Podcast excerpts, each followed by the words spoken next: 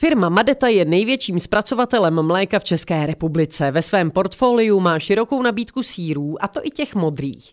O nich nám více řekne pan Josef Pánek, kterému v Madetě říkají mistr sírař. Kategorie sírů s modrou plísní, která se vyrábí v Českém Krumově v sortimentu Niva. 50% Niva Premium, Zlatá Niva a Cezar Blé. Všechny tyto síry jsou vlastně zrány s modrou plísní Penicillum roqueforti a pro jejich technologii se zpracovává kravské mléko, kde při té technologii zase se tvoří sírové zrno, které se zpracovává tak, aby jsme dělali strukturu toho síra a té plísni Penicillium roqueforti tam vytvářely takové kaverny. Je to velice důležité proto, protože ta plíseň potřebuje pro svůj život kyslík, ona je aerobní, tak tam se dělají ty zrna, aby nebyly přímo spojeny a navíc při té technologii po naplnění dotvořítek, vysolení, ty síry se propichují.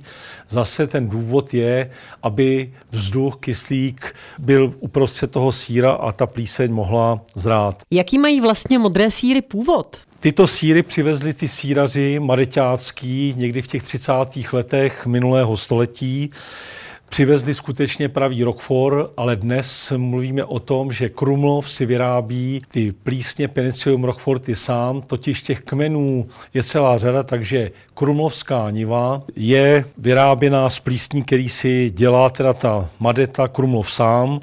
A Niva patří také k sírům, které má chráněné zeměpisné označení, což má pouze několik sírů v České republice a je to Niva, Zlatá Niva a je to olomoucký tvarůžek. Většina sírů vznikla náhodně. Já jsem slyšela příběh o tom, jak světlo světa spatřil Rockford. Mohl byste o tom pohovořit i pro ostatní? Vypráví se o tom, že v oblasti Rockforu pasáček ovcí, protože pravý Rockford je vyroben teda z ovčího mléka, hnal stádo ovcí v oblasti vápencových skal, kde ty ovce se pásly a nesl si sebou na jídlo ovčí sír hrudku. Tu hrudku si uložil do jeskyňky, kterých těch v oblasti je několik a údajně ho navštívila krásná dívka, s kterou se začal seznamovat a odputoval se stádem ovcí a s dívkou někam pryč do téhle oblasti se vrátil až za 14 dnů. Vzpomněl si na e, sír nebo na hrudku, kterou tam uložil a v té jeskyňce byla hrudka, která obrostla modrozelenou plísní. On to ochutnal, ono to bylo vynikající, tak už si tam cíleně začal dávat ty síry, ty hrudky, aby mu porostly tou modrou plísní. A e, nakonec se to stala vlastně tradice, si tam dávali ostatní ty síry a dodnes v té oblasti se vyrábí pravý Rockford a zhraje zase ve skalách. Tak to je opravdu zajímavé, ale jak je to v Českém Krumově? E, v Českém Krumově jsme měli síry, které zrály rovněž ve štolách. Eh, bylo to velice zajímavé, bylo to, co se týče klimatu, velice příznivé, ale bohužel jsme museli respektovat rozhodnutí Evropské unie. V normách jsou vystavěné nové sklepy na vysoké úrovni a ty síry tam zrají. Ještě by mě zajímalo, jaké jsou ve vašich modrých sírech vlastně rozdíly. Ty rozdíly u těch sírů jsou hlavně v té tučnosti. Ta Niva 50 je jednak pro ten přímý konzum, ale i pro potřeby té teplé kuchyně, studené kuchyně. Ty Nivy Premium a Zlatá Niva s vyšším obsahem tuku se skutečně hodí dejme tomu k těm vinotékám, k pití vína, doporučují se tady ta červená, sladká, těžká vína a sír César Blé je sír typu gorgonzola, to znamená, je to typ italského síra, kde jednak je prodlouženo to zrání a kromě plísně Penicillium roqueforti se tady používají kvasinky, které dávají tomu síru jednak tu patřičnou chuť i tu mazlavost. To znamená, ta Cezar nebo gorgonzola musí být mazlavá. Takže síry jsou skutečně na vysoké úrovni. A to se dá rozhodně říci i o sírech zrajících pod mazem. Madeta má specializovaný závod v Jindřichově Hradci, který se zabývá výrobou těchto typů sírů. Nosným programem je sír Romadur, který se zde vyrábí od 70. let, 76, 77. kde byla zakoupená automatická linka, která vyrábí tenhle ten sír, jednotlivé ty hranolky. Ty síry zrají po vytvarování, kde se teda zpracuje mléko zase na zrno, zrno eh, se odloučí syrovátka, naplní se tvořítka a následně probíhá zrání ve speciálních sklepích, kde na sír nejdřív necháme působit kvasinky, které odkyselí ten povrch toho síra a udělají vlastně prostředí pro kulturu Brevibacterium linens, to je mazová kultura, která následně roste na tom povrchu. Je to kultura, která má vysokou proteolytickou aktivitu, čili ty síry hluboce prozrávají. Takže to je jeden sír, kde ta trvanlivost je určená i potom při tom skladování tou proteolízou. Jaké další síry zrající pod mazem má Madeta v sortimentu?